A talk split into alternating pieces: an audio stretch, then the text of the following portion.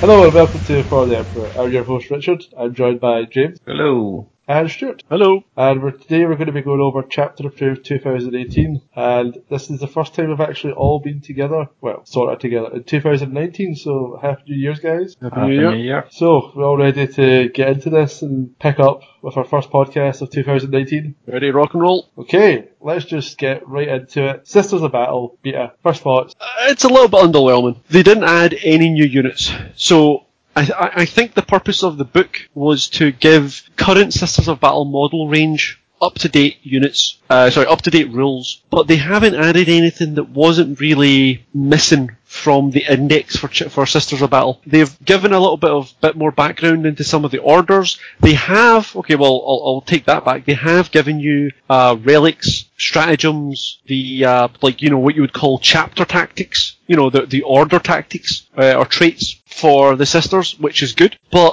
they've not added any new units uh, which which a lot of people I think I don't know if people were expecting the new units to be added or if they just hope to get maybe uh, you know a better a better bit of balance. Some of their stratagems are quite good. Some of them are quite quite themed. I personally like the the Holy Trinity stratagem. It's quite funny, but and but this is obviously from a point of view. I don't play Sisters of Battle. I've just been reading up on what other people have saying. The key mechanic or, or the the gimmick Sisters of Battle have is acts of faith, and they've made acts of faith slightly harder or just harder in general to do uh, from what they were in the index version. And when your army's key trait or, or big gimmick is acts of faith, and they're harder to do and less reliable, that impacts the army as a whole. That hurts them. So last year, am I right in thinking it was orcs that were in the Chapter Approved? No. Uh, last year, what happened last year was they only had a few key, uh, codexes out, and they were quite basic codexes: Chaos, Marine, Grey Knight, Death Guard, and maybe a few a few others. Not not many. What you got last year was for every faction that hadn't already been released, you got a warlord trait, a stratagem, something else. James, a relic, a warlord trait, a relic, and a stratagem for for every faction that didn't have a chapter, uh, didn't have a codex yet. So you would play your index army, and you would have a little bit of fluff to put on it. Like you know, the the orc players got the the head whopper killer chopper, uh, a melee axe. They got the Dakka Dakka stratagem, and they got a, a like a quite a basic cha- um, warlord trait. But at least meant you could pl- you could play your your army with a bit of fluff or a bit of um, Flavor. competitive, yeah, flavour. Uh, a lot of people did think that playing an index force against a chapter force, uh, a codex force, was unfair. You would have a like at one point last year, James had his Space Wolf army that was a index force, so he had no stratagems, no relics, no warlord traits. Whereas I had my Chaos Marines, which had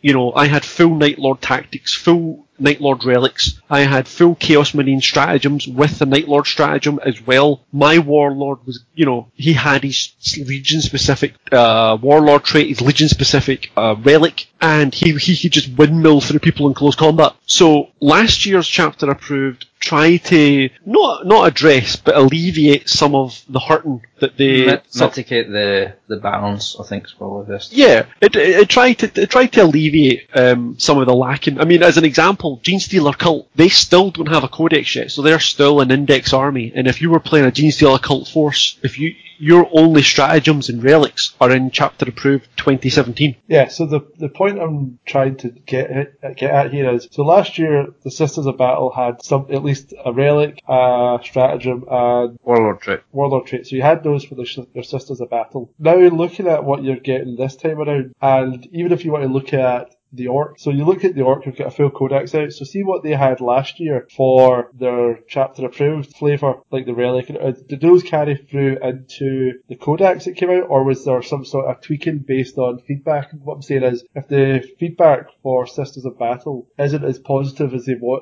as they were hoping, do you think there's a chance that they might, by the time the book comes out, it'll filter through that, or do you think that by, by this, what they've already kind of wrote it and they're just giving you a little bit of a a little taster just now, but the, the actual book itself is written. No, definitely. Uh, for a start, it's not. It's they didn't build the Sisters of Battle as um, a free codex with the chapter approved. They've specifically said it's the first time they've ever done it, and it's a beta codex. Now, just going to the orc, for instance, the orc in Chapter Approved had a stratagem called Dakka Dakka. Dakka Dakka was where you spent the command point on a, on a single unit, and if that unit, when they were shooting, got any sixes, they got a free extra shot. That proved to be so popular and so so thematically accurate with the Orc army. By the time the Codex came out, that became an army-wide rule. Just it's always on. That's how much Dakka Dakka was, was liked by the community. Now the, the, the sisters, like I said, they never never said they were going to give any free models or not free models, any new models.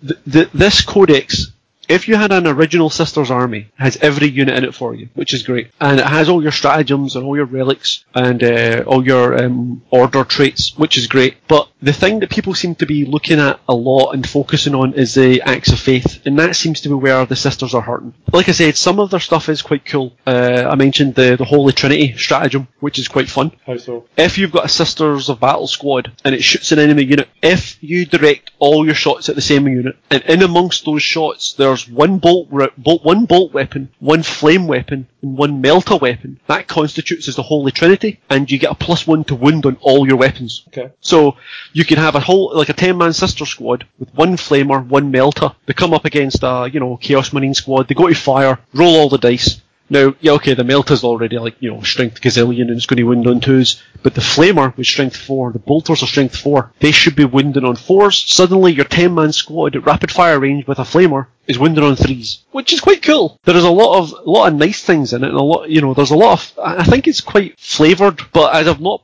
I don't play Sisters of Battle. I, I can't tell you how competitive the codex is. I do know that from reading online, it's not been, it's not seen as a brilliant book and just reprinting that in its own book and jobs a good one. There's definitely feedback and they're definitely talking or, or there's definitely chat on the online forums and, on, and things about it. It's not quite there. It's not as competitive as everyone would want to see. But then again, this, this is Sisters of Battle players talking about their own codex. And they probably want to see the best book in the world. So I don't know. What's the sort of criticism that's coming back? What's one of the more pointed things? Just you've talked about the acts of faith now being harder to do. Is there any sort of like what was the sort of role that Sisters of the Battle played? What was their general strategy for them? Like you think of Space Marines and they're just vanilla. You think of well at least when I think of Dark Eldar, I think fast attack. When you think of Imperial Guard, you think heavy artillery and all that. You know tanks and whatnot. What was the sort of Sisters of Battle niche? They were a a, a, fl- a flamer heavy shooty army, but again, their gimmick was the Acts of Faith. I mean, you know, they're,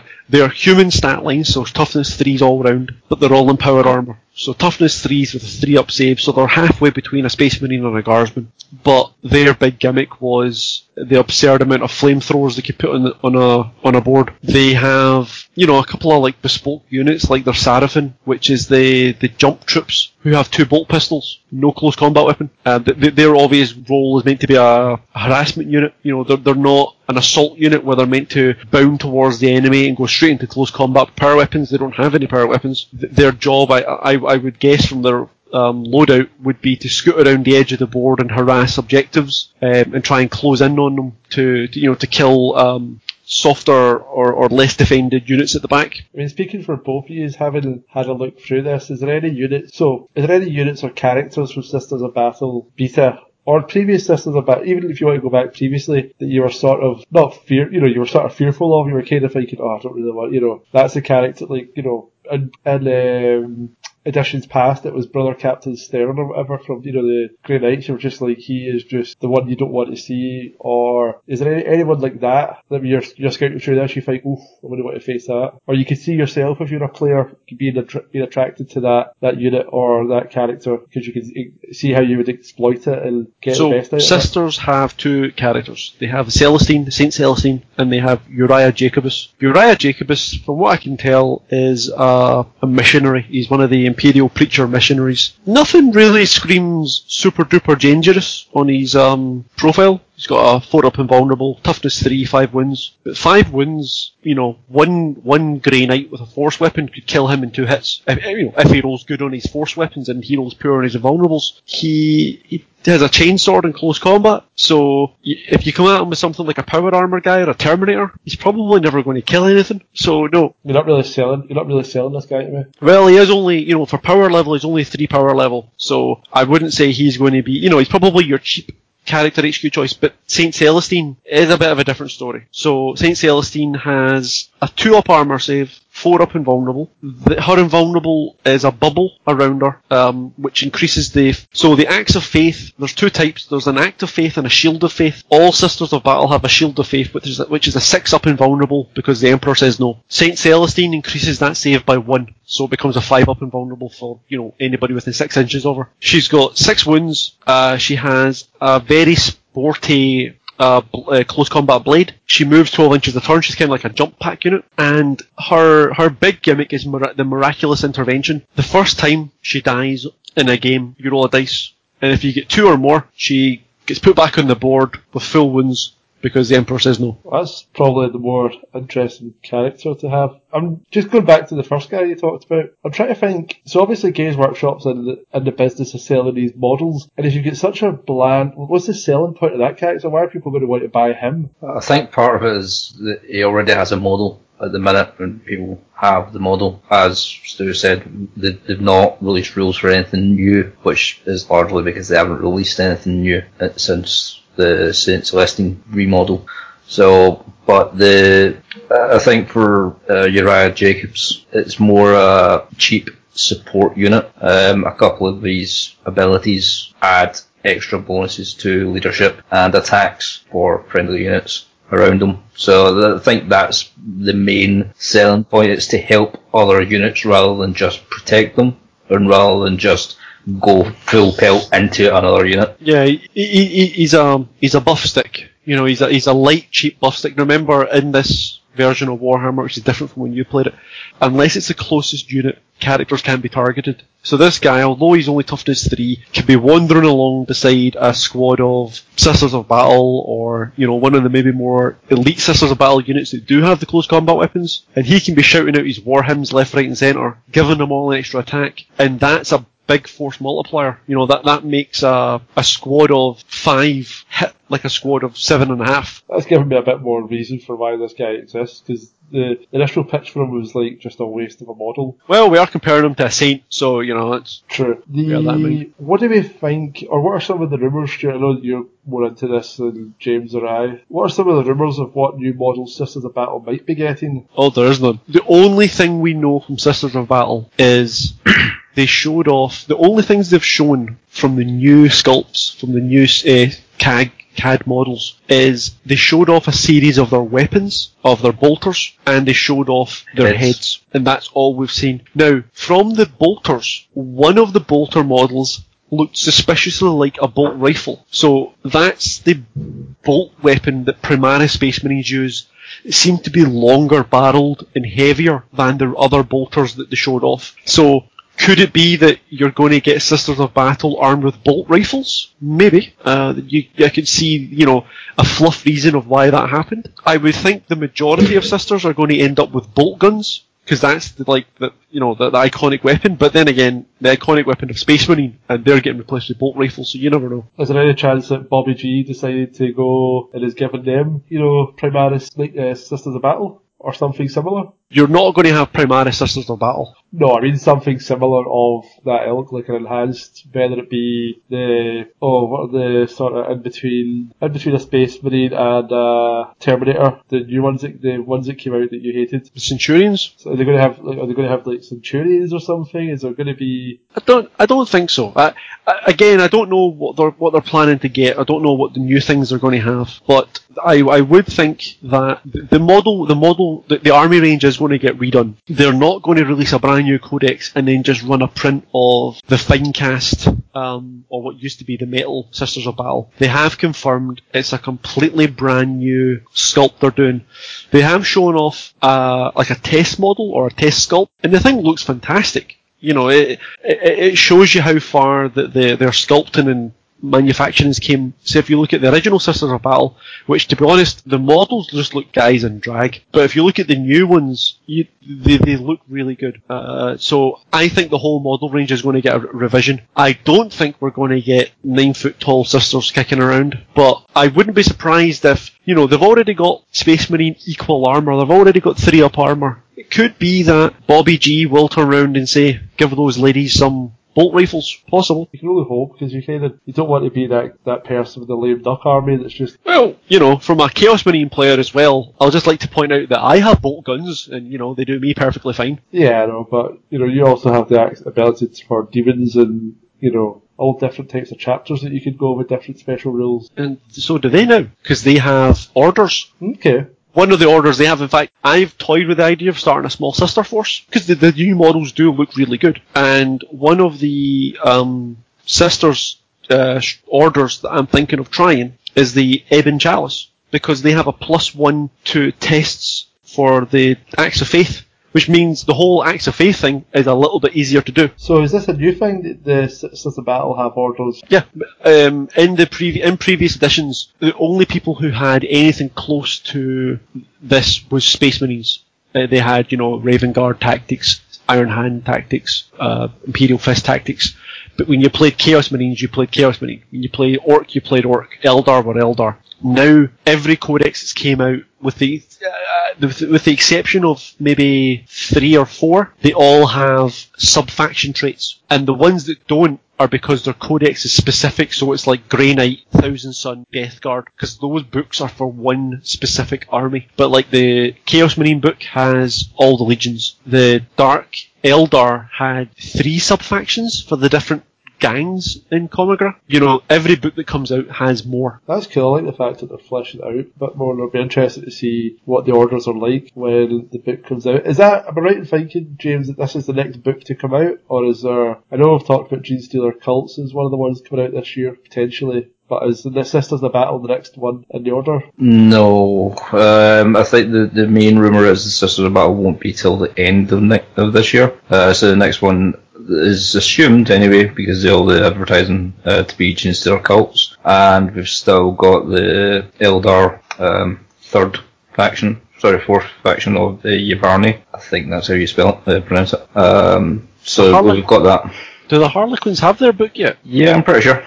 Um, so yeah, there, there's still a few books to come before the Sisters of Battle. That might increase. We don't know, but we're not expecting How many it to. codexes were released last One of the well, that see that yeah, that's that's something that really turns it. The the codex releases of last year was was tons. Uh, I, I couldn't count them all off the top of my head, but the the releases last year were more or less. It was along the lines of a codex a month. It, it didn't pan out like that, but there was some months where we had two codexes come out at the same time, and there was some months where we had no codexes. But more or less, it felt like about a codex or two, you know, a codex a month thereabouts. At the moment, the only codex they have left to do, or the only two codexes they have left to do, as James said, is Codex Gene Stealer Cult, which by the ramp up is almost definitely next, and Codex Yavari if they get their own book. But once we're th- once we're out of that, the question then will be: Do they go back and start to redo the existing armies with new model releases?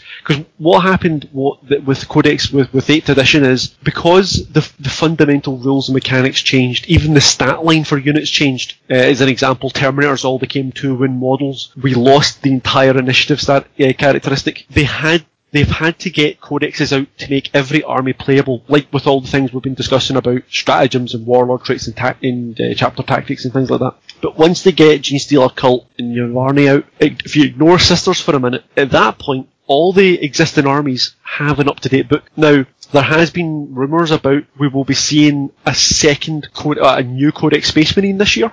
And Codex Space Marine will be with the second wave of Primaris models, which will be expanding on the Primaris range with more Primaris vehicles and with more Primaris units. That doesn't mean to say we're definitely going to be getting a sec, you know, we're going to be rerunning the exact same list again. We're not going to be getting, I don't believe we're going to get a new Grey Knight book this year. I don't think we're going to get a new Chaos Marine book this year, but Space Marines are their bread and butter. We are almost definitely getting a new Codex Space Marine this year with Primaris Wave 2. Okay, so focusing back on last year in chap- chapter approved, the one of the other things came in that was in it, sorry, was the return of the eight. Anyone want to jump on and explain exactly what that is for the un- uninitiated like myself? in the in in the El, no, in the Eldar in the Tau world, one of their sub factions is called Farsight Enclave, and this is an enclave of Tau that has kind of broken away from the greater good. Uh, they're seen within the Tau as a bit of rebels and a bit of renegades, and that's because they don't follow follow the Ethereals. they follow a sort of military code, and they have they're more of a dictatorship. But you know, being Tau, they're a good type of good type of dictatorship. The Tau are led, or the, the Farsight Enclave, I believe anyway, is led by the Eight, and the Eight is their eight top commanders. So it's got Commander Farsight, you know, named after the Farsight Enclave. He's their main leader, and then it's seven of his best buddies. And in the, the last edition of the the first of the the eight, the you would put these eight crisis suits, or these are not crisis suits, these eight battle suits on the board because some of them, one of them, one or two of them are broadsides, one of them is a riptide, and they would just windmill their way through anything you put in front of them. They all had a special rule, you know, like just like a one-off special rule that they could use each turn.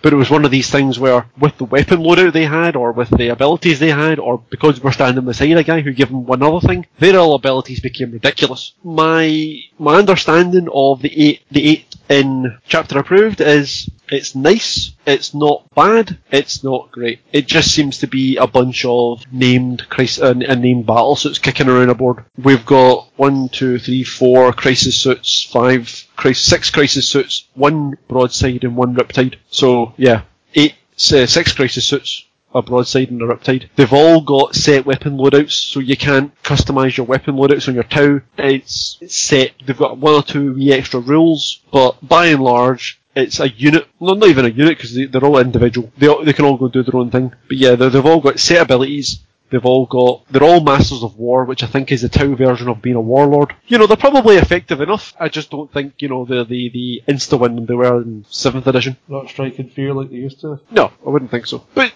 which again, potentially is maybe something that's good for the balancing of the game. You know, they're, they're, they're not just face rolling their way across everything they touch. James, you got the Space Wolf Codex. Space Wolf Codex was out last year, correct? Yep. So you do you have any? I'm just trying to think of get the point of view of a player where you've got a sort of you know in the previous edition you've got this sort of guy and he's very good and blah blah blah and you build your army around him such and forth where you build your army around a tactic that they can use or whatever and then the next time the next edition comes out and suddenly you know you find yourself oh they're not as good like I'm just thinking of like a town player like who really liked the eight and then when they come out this time and he's like ugh you know what's the sort of feeling like as a player when you get when you're you're sort of underwhelmed I, mean, I suppose the broader community broader community is happy that there's a, a bit of balancing but as someone who's who maybe feels like you know they're being picked on what's the sort of how do you deal with that as a player I think for me, Space maybe know the, the best option to run with in that particular topic. The Space in general, they fluctuated slightly, but never too much from the, the time that I started playing them. Uh, Tyranids are probably a little bit more apt. Uh, they kind of dipped. The Tyranids are like the magical yo-yo of Games Workshop. Yeah, they, they dipped quite a bit. Uh, and then in this edition, they, they've they've su- pretty much went over most others for quite a while. Um, so it's it's strange um, when you have models and units that you know you like and that do really well, and then suddenly they're not doing as well, and you then feel like they're, a waste of money and they're just kind of sit on a shelf and, and gather dust. So it's a bit um, of an upset for that. Fortunately for for myself, that's not really how I build my armies. It's not how I play. I generally build my armies because I like the look of the models and I kind of try and make it work as best I can. With 8th edition, it seems that everything is a, l- a bit more balanced. Um, so for the games that we play, there's rarely uh, an out and out winner. It's normally kind of quite close to the line, whereas in previous editions it was normally a, an obvious winner within the second turn or so, when it was just kind of steamroll and then it's just a snowball effect of constantly just walking over the top of whatever limited models that you've got left. One of the one of the big things we've found in tournaments and and you know sort of when we look when we read up on the outcomes of competitive tournament play, if you're talking about Tyranids, uh, a favoured unit of Tyranids is the Hive Tyrant, but people would play three Hive Tyrants all with the exact same loadout. You know, they would all have like dual sort of bio cannons or du- or dual bio rifles, wings. They all have you know similar psychic powers, and they would fly around in a blob, just raining death on whatever they were passing over. And then if you did charge, I think charge into high, into close combat, you know, you are still fighting a hive tyrant, even although it, not, it might ha- not it might not have a dedicated close combat weapon. It's still a hive tyrant. So that's what we see when you look up online on on the outcome of tournaments and whatnot. But when we play. I mean, we only have one Hive Tyrant each, so even if we were to play and team up and play some horrible monstrosity of both of our Tyranid armies put together, you're only ever going to have two Hive Tyrants together. It's the Broodlords you need to worry about, but it's the Hive Tyrants that, you know, seem to win tournaments. Well, on the topic of tournaments, one of the other things in Chapter Approved that won't be allowed in tournaments is create a character, which is something I am very much interested in as when I started, or when I played Warhammer 40k, you could make anyone a character just by the amount of wargear you could put on them. So I'm looking forward to diving into this, and we're going to actually create a character, and it's going to just be a hero, is that right? Yes. Okay. Um, for the simplicity of not taking this all night, we're just going to go with a hero instead of a mighty hero or legendary hero. Legendary hero sounds nice, but we could do that offline when I ne- next time I see you, I can have a look through the book myself. So, first roll. This is on your to do? additional abilities. Right, so I'm rolling a, D66. which I have got 55. Terrifying. Okay. Yep, well, well done. Next it's uh, 2d12. Uh, 2d6. And this is a weapon improvement. So I have 5. Improved sights. Yeah, okay. So, the, uh, roll another 2d6. Yep. I have 8. Blade Master. Improve the model's uh, weapon skill by 1. Okay, and for my last roll, a d3, I have 2. Uh, Adamantium Will. Okay, so I have a terrifying Blade Master with a longer range Gun. With a with a longer range gun with an Yes. I- adamantium will. So what does this what does this little guy do? so, your terrifying subtracts 1 from the leadership characteristic of enemy units when they are within 3 inches of you. Okay. That'll do well for your long range. Um, Yeah, it'll be do well for your long range. The I'm now thinking that this sight thing's just a, a periscope or a, tel- a telescope that he just like kind of looks over the battlefield, goes pointing towards him, Oh, and then you- walks towards it. Yeah, well, either that or it's a, it's, Uh, like a it's a like a rifle scope on your sword. It's it's like Arjac's uh, hammer throws it. Weapon improvement, uh, improved sight. Pick one of the model's ranged uh, weapons. Add six to the range characteristic. So, just as I thought, you take a plasma pistol on your close combat god and give it to that. So at least you've got a reasonably long range plasma pistol. Yeah, that's not too bad. Okay, right. Uh, Blade Master. plus one to your uh, weapon characteristic. I will throw in the chances are, I'm imagining your chap would be a space marine of description. If he's a space marine and he's a character, oh no. If he's psychic, he would be a librarian, which means his weapon skill would only be three up, so that would make him two up, so that does work. And finally, adamantium will is add one to the number of psychic powers uh, the character can attempt to manifest. Sorry, can attempt to deny in the opponent's uh, psychic phase. So that's basically just like mm, no. Pretty Yeah, much. you they roll um, two d six to see how powerful they are, and then you have to beat their roll on two dice. Okay. That that's how simple magic is or psychic is these days. Yeah, this guy just sounds like a close combat, like an all natural man. It's like none of your psychic crap, none of your weapons. Let's do this face to face and get some. You know, let me see, let me see the the, the whites of your eyes as, your as your soul leaves your body. Now, after we last chatted about this, um, I believe you asked me to check something. So I have good news. Go on. The rules for creating a character simply state. To create a datasheet for a named character, pick a character datasheet from your army, other than named characters, and decide if you want to create a hero, mighty hero, or legendary hero. So you could you could pick like a dreadnought or a period or a, a knight. it has to be a character. So it has to have the character keyword. Now, most dreadnoughts, not all, most dreadnoughts are not characters. But there is some uh, stratagems or some formations that let you like group together dreadnoughts or specifically knights. And one of them can become a character. Right. Okay. But, as you asked me before, in no part here does it say you cannot pick a Vindicator assassin. Oh no, this is a t- this is a tasty one. So let's let's just roll for the Vindicator. So let's just test this out. So I'm gonna roll for a Vindicator here, right? Okay. My first roll is uh, 44. Strategic feint. Okay. My, my second roll is uh, 10. Brutal. pick one of the model's melee weapons. You don't have one. Oh, jeez. Your fists. Uh, the one after that is 9. Enhanced physiology. plus one to toughness. Yeah. And then. and you would you you wouldn't have a psychic one. Uh, Eversors aren't psychic. Vindicators. Uh, Vindicator, sorry. They're Now, not psychic either. yeah, no. But I will also point out, right, we're talking about uh, rolling this off, and obviously you'll see this next time you're actually got the book in the hand. You, you, it just says to make a sele- make a selection, simply choose from one of the tables and either pick a result that most suits your character or roll a dice. Oh, jeez.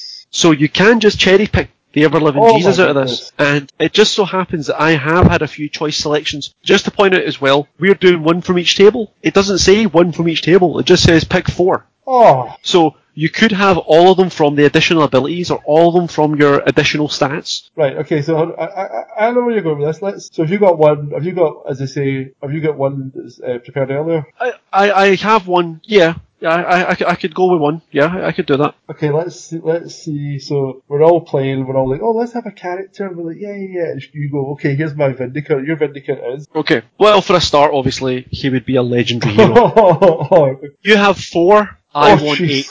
Well, okay, No, we won't no. go through the whole list, Okay. but I'll give you some examples. So, Impervious, the model regains one lost wound at the start of each turn. Hard to kill. Wound rolls of a 1, 2, and 3 ma- made for attacks that target this model always fail, regardless of the weapon's strength. wait, would that stop at instant death then? Instant death's no longer a thing. But if a las cannon hit me and toughness four, that's strength nine, it should be twos to wound. You'll need a four to wound me, mate. Um, just seeing if we've got other any other quick ones from this. Uh, no, because a lot of the um, a lot of the other good ones. Oh, oh. And Airstrike. well, I was going to go with that, but I'm going to go with directed fire. Reroll to hits of a one for shooting in in the shooting phase. So your Vindicator's on a two up to hit, and just for good measure, you reroll ones, and then we go on to weapon improvements. Well, this is what I was going to say. I was going to say if you could pick, so let's say you pick one trait and then three weapons. Like, let's just imagine this guy. Now, out of the ones you mentioned there, that that reroll ones is is pretty tasty. If if the gaming group said I could only pick one one additional ability for a Vindicator, that's what I'd pick. Because your Vindicator only has one shot a turn with his rifle, and that one shot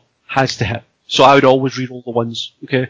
Because he's a character, he's on the back of the board, he's probably not going to be shot at, so all the mitigation stuff and regenerating wounds probably is unneeded. You need to hit the one. You need to hit the target. Let's go with that. So that's so there you there you are. You've got your Deadeye guy, right? So then let's go to his weapon now. Okay, I'm just going to go straight in with this. Okay, Auto loader. right. So you get three. So right, autoloader, which does Auto loader adds one to the number of shots I get. oh So my Vindicator's now firing two sniper rounds a turn. right. That's just a no-brainer. Yeah. I would have Artificer Weapon. Increases the model's damage by 1. Now, The Vindicator's weapon is a D3, so it becomes D3 plus 1. So I'm always doing a minimum of 2 wounds, possibly doing 4. Unless I get a 6 when it becomes possibly 7. Right. Okay. And then your last one. Probably go with, I would probably go with Penetrator Round. Increases the AP on it by 1, so a Vindicator's rifle would become AP minus 4. So it's, Marines can't save against it. So that's two ups. So it would be two ups to to hit with rerolls on two shots. You reroll. It's two ups to wound against infantry uh, enemy, and well, that's with both shots. Once it hits them and it wounds them, they've got a minus four save to make, and the Vindicator rifle means you can't take invulnerable saves. Oh man, that And each weapon, each round in, does D3 plus 1 damage. So you're more or less talking about a minimum on one target of about 4 wounds a turn, and if that's, you, that's if you totally fluff your um, wounding rolls. I mean, if you ever rolled double ones with that, you would just be so annoyed. Reroll ones. I know what I'm saying. If if you rerolled rerolled one again, If you roll, if you rolled the, the double ones on the wound roll, uh, that's when you would spend a command point and reroll one of those ones. Can't reroll a reroll. No, no, not the. I'm talking about the wind roll. But yeah, you, you- I get what you mean. If you rerolled, if you rolled to hit and got two two ones and rerolled them both and got another two ones, that character's not made to die that turn. No. But fortunately, there was another turn coming coming around when he's just adjusting his little scope and taking, you know, finger in the air. Yeah, yeah. He was like slightly off. That is absolutely devastating. Like there was no way that if I rocked up and wanted to play that guy, you would be like, oh okay, let's play that. Crack on. Who do you, who do you want to remove today? Now, again, to, to, to further show you, because this is meant to be used for open play only. And another, a, a further loophole, further thing that they don't really take into consideration. Again, it just says character. So, in our gaming group, people were talking about what they could do. One of the guys that plays Primaris Marines was going on about how he wanted to sort of pimp out a Primaris librarian and he's, you know, talking about this or talking about that. And this all sounded fantastic. Then the Ork player started talking about doing this to a war boss, a bit more of a close combat monster. And then I turned up and said, I'm going to do it to a Nemesis Dread Knight, my Grandmaster Nemesis Dread Knight. And that killed the conversation, funnily enough. Well, what was happening if you did a custodian? I think it's called the Emperor. Well, that's what I'm saying. It's like, yeah, that would be pretty. So here's the thing though with the custodian, right? He's already a custodian captain. Already rerolls ones to hit because that's what captains do, right? And he's already on a two up to hit. So the whole to hit thing's in the bin. So oh, sorry, sorry, I just noticed there's an, an ability called Deadly Marksman, which is add one to the damage characteristic. Can you put that on? No, you can't do that, can you? I'm just wondering if you can put the additional ability on top of the weapon modifier, so it's add two to the damage characteristic. I think Would that- even in, even in No, our group, we'd 'cause- be like, pick one. Yeah, it, it specifically says you can't choose ones that do the same thing. Well, what it says is you cannot select an ability that has this, the same effect as one of your one of your characters. What, what what your character already has, either through their own innate abilities, through a gen, uh, or ability generated through a warlord trait or relic. It's kind of none of those, but uh, yeah, I would agree that that would be bordering on ridiculous. I mean, if you went in with something like um, like let's say a Nemesis Dread Knight, and it had its uh, Nemesis Greatsword, which does D6 damage, that'd be D6 plus two. He could. If he rolled a six to wound and caused eight wounds, he could drop a dread a dreadnought in half in one hit. Well, it is a, you know, a character of note. Well, yeah, yeah. Anybody stomping around in an Nemesis Dread Knight's probably somebody to avoid. I mean, Jim, what's, what are you thinking? Like, what kind of, so I, I had the idea of the Vindica. What, what would you be going for in your create a character? Possibly either a Broodlord or a Hive Tyrant. I looked over some of the stuff for the Broodlord. You could you could make a terribly, terribly overpowered Broodlord with this stuff. Oh, very much so. Even if you only stuck to the, the four? Okay, sticking to the four. The first thing you would have, James. Tell me if I if, if, I, if I go wrong here. I would have the, the the reroll to hit of a one in close combat, wherever that's creeped off to. Uh, inspirational fighter. Yep. Reroll hit rolls of, of one in the fight phase for friendly sub-faction units within 6 inches of this Yep. model. The You biggest can't have that. the biggest problem. They don't get that. Don't get what? The reroll to hits of a one. Ah, no. No, they don't. So that that's what I was going to say. That's the biggest problem Broodlords have compared to other character units. They can re- they're on two up to hit with like four or five uh, five or six attacks, but they can't um, reroll those ones. So you take that. That's a one-off ability right there. Okay. So let's let me just get this face. This is, I'm, I'm trying to picture this in battle. It's like you know, you've got your space marines and everyone just like kind of ploughing in as the Tyranid forces comes, and then this guy comes bound, this Broodlord comes bounding over and suddenly starts fighting, and everyone just kind of stops and goes, "My God, God, it's beautiful. he is an inspiration." So yeah, you would take the uh, um, reroll to hit level one, but just to also add on to this, Richard. Not only is it to reroll to hit level one for him, it's all friendly sub-faction within six inches of him. So see if he's running with a pack of Genestealers, they all get this as well. Come on, boys. Okay, yeah. F- fight like me, right? So if you're doing it the same way you done it, so it's one from addition, additional abilities, that's the ability I would take. I don't know about you, James, but that's the ability I'd have on a Broodlord. Um, try to see if there's anything. So let well, well James is thinking up his Broodlord of Doom. I'd probably go for Stealth Assault. Yeah. 34. Yeah, it's a good one. Enemy units can't fire Overwatch at the model. So Eh, when you're charging in, you're not getting shot at. It's a good one. I will give you that. To me, though, that's why I bring Hormagaunts. They're my bullet catchers. But yes, a bullet catcher. I would agree. If a Broodlord gets into close combat with you, you're dead. And that ability lets you get into close combat. So, you know, see previous statement. So what's your three Others. three others? Okay, so going on to weapon improvements. Erlen. What's what's that do for you, James? Again? So pick one of the melee weapons and it gains the ability of each unmodified hit roll of six made for attacks with this weapon scores two hits instead of one. Okay, so like I think you just go like fist. Um, talons. Well, um, aye, rending claws probably. I can't remember if the Broodlord does the Broodlord get a natural plus one attack because of his claws, or is it just a base value? I think it's just a base value because you don't get a plus one for claws. It's for scythe and talons generally. Right. In that case, then I'd go finely balanced, which this guy wouldn't be. But that's in it. Each time the bearer fights, he can make one additional attack. So I'm just going for a flat extra attack. I'm Yeah. not none of this six nonsense. I'm just going straight in there with an extra attack. Okay. Um, going into the characteristic modifiers, as tempting as it would be to make him get, have fleet and add two inches to his already eight inch move, um, divine protection plus one to your invulnerable save. So I'm now on a four up invulnerable. Actually, hold on. Are Broodlords not on four up already I think they might be. So that'd bring them to a three up. And with a storm shield? Uh, as much as I'd love to take ferocious combatant, I'd probably go for divine protection as well. Um, again, if somebody's shooting at me, I don't want them hurt. I want them to get them in there. Yeah. You know, No, as, as, far as Broodlords, Broodlords have a five up invulnerable, so we're going to a four up, which is a bit more respectable. um, as far as the Broodlord stat line goes, it's dangerous once he gets into combat. I want every advantage to get him into combat uh, that I can get. Yeah. To give you an idea of how dangerous Broodlords are, uh, one of the games we played at the start of the edition, uh, one of our one of our mates had a Chaos Knight, and my Broodlord managed to charge it. He thought he was being charged by like you know a, a guy with like you know a close combat you know character, and he was like, well, you know uh, that's nice, but I'm a Chaos Knight. The knight had 25 wounds. By the end of the turn, the knight had 12 wounds because the Broodlord um, just went bananas. The Broodlords um, are terrible, terrible wee creatures in close combat. Is there any other sort of characters that, or characters that spring to mind that you would find I quite fancy pimping this one out? Broodlords seem to be like a really good shout.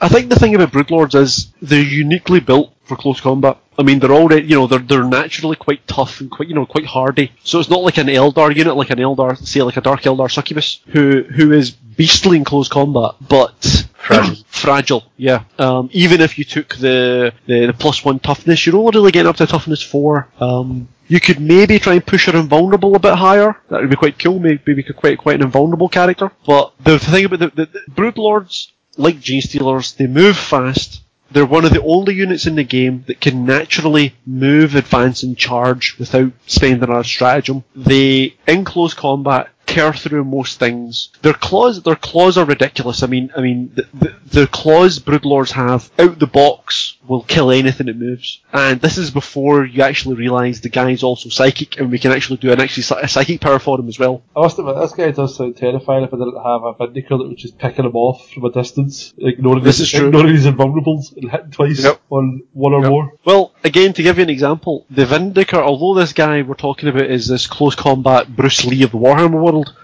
as long as you can draw a line of sight on him, your Vindicator could probably kill him in a turn. Like, it, it wouldn't even be, be a competition. You'd be on two ups to hit with rerolls, twos to wound. We can't save at all because your your rifle would go through our natural armour. We can't make invulnerable saves. You're f- then straight onto wound mechanics. Yeah. I dead. also think uh, the Vindicator rifle, you can pick characters out of the crowd as well. Yep. No, yeah. you- There's there's no hiding for characters either with a Vindicator. You can just pick anybody off in the board. I think we might have a new game for every podcast we do to try and think of something that can top this Vindicator. Pick the most broken character possible.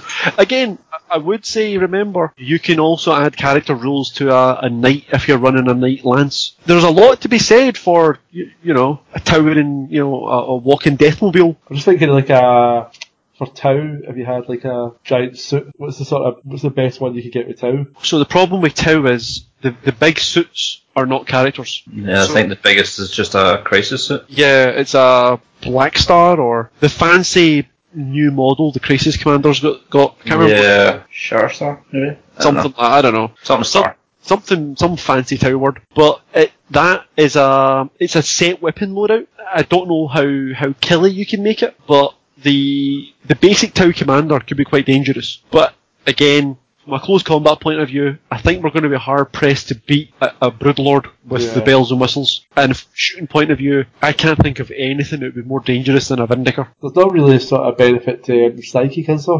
There's only see how the the traits we're reading off. One's uh, two of them are two d two d six. One Yeah, of them's the a d sixty six. Yeah, it's only and and this, to be honest, they're not even very great. One of Depends them. on how much SI you're going heavy. Well, I mean, so I- I, I did look at this for building a Grey Knight character, and there is a you know the psychic might add one to the number of psychic powers this character character can attempt to manifest this turn. Being able to cast an extra power is always good. Uh, Master of Lore add one to the number of psychic powers this model knows from the di- one of the disciplines available. So you could add on an extra ability. Um, you know, you could take an extra ability, then have the ability to throw smite and throw that ability, or put hammer hand on and sanctuary. You know, there's there's if you're going if you're going for a psychic power, psychic psychic bomb, you could do it. You know, yeah, you could you, you would be able to choose your own buff abilities as well as throw out a smite or throw out uh, an offensive power without having to chop and choose between them. So, but again, nothing's going to stand in the way of El Vindicaro. Yeah. I feel that we may have broken it with Broodlord and Vindicator.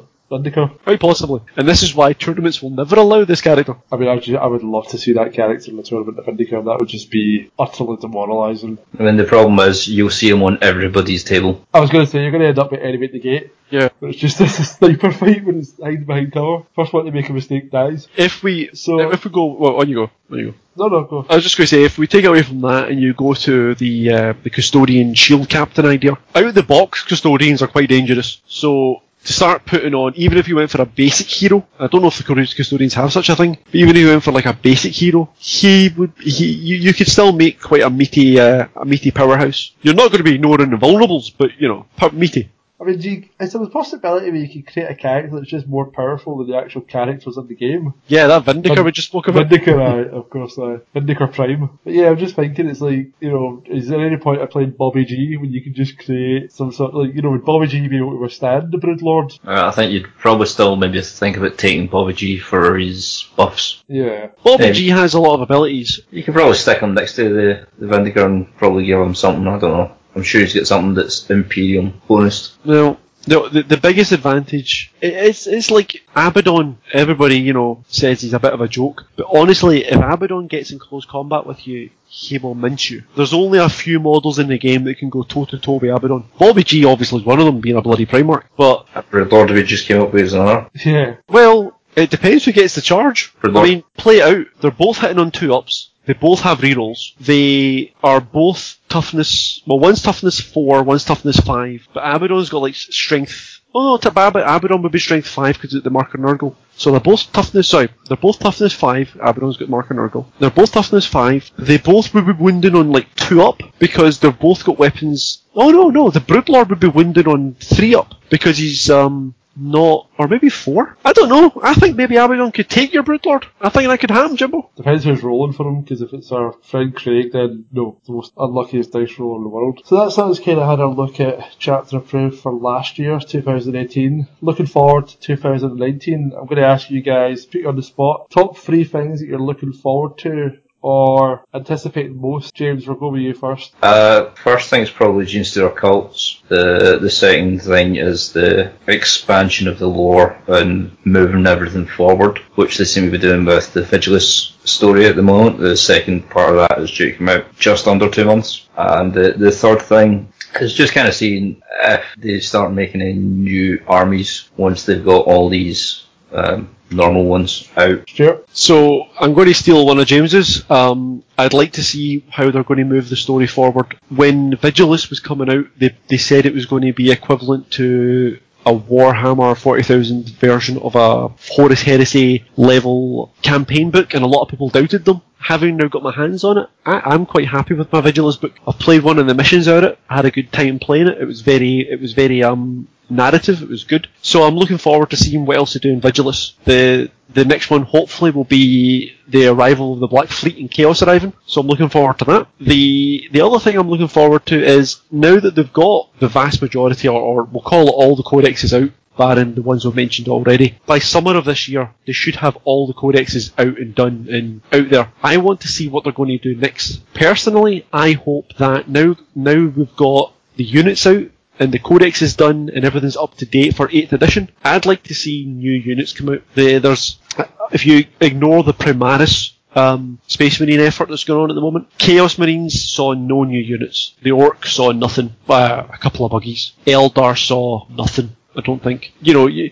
you've got a lot of core armies of the game that got absolutely no new units, no new anything apart from a book and maybe like a, a clamshell character pack or something like that. I'd like to, I'd like them to see to like them to revisit some of the existing stuff and add more. And finally, I'm I'm just happy to see where the, the year goes for the for the hobby. So 2017, 2018 were definitely good good years for it. They they're they're keeping the the big FAQs rolling. They're keeping the chapter approved rolling. Um, they're definitely keeping the um, community. They're keeping in touch with the community um, leaps and bounds better than they've ever done before. So no, I'm happy to see where it goes. I don't really, since I don't really play, I don't really have anything of note. But I suppose I just want to see what they do with Blackstone Fortress and how they expand that um, down the line. That'll be the thing that I'll be keeping most interest in. And you know, obviously when they get in touch with me about this Vindicator character that I've created, that'll be that'll be a nice one as well. Just on the topic of Blackstone, before you end up, they've already announced um, the first expansion. It's a small expansion, but they've already announced the first expansion. It's an extra enemy model, an extra enemy character, but it's like a big sort of. It's kind of like a Minotaur that's like you know went through the thing, you know, uh, the Jeff Goldblum the fly treatment it's like a big sort of fly ogre thing. But the point of this more is not not that you'll like it, more the point of that they're already starting to talk about and suggest um, Blackstone expansions. It just wouldn't be a Warhammer quest type of thing without a deadly Minotaur. No, ch- chasing after you. Yeah. So many times that have we had the Club of a Minotaur bash our character's skull in. As long as this Minotaur can't become a demonic Minotaur, I think we'll be okay. Well, the worrying part is they can become a mechanical Minotaur. Robobull. Pretty much. Yeah, we'll deal with that. Alright guys, well, thank you. We've kicked off our first one of the year. Hopefully we'll be doing more as the year goes along. Uh, I'd like to thank you both for joining me. Thank you, James. Thank you. Thank you, Stuart. Thank you very much, Richard. And I'd like to thank you for hosting. I'd like, you know, your pleasure, or my pleasure. I'd also like to say congratulations to Stuart who got engaged over the holiday period, so this will be a big year for him as well for his holiday. Yes, yes it will. Alright, catch you guys later. Bye. Cheers. Take care.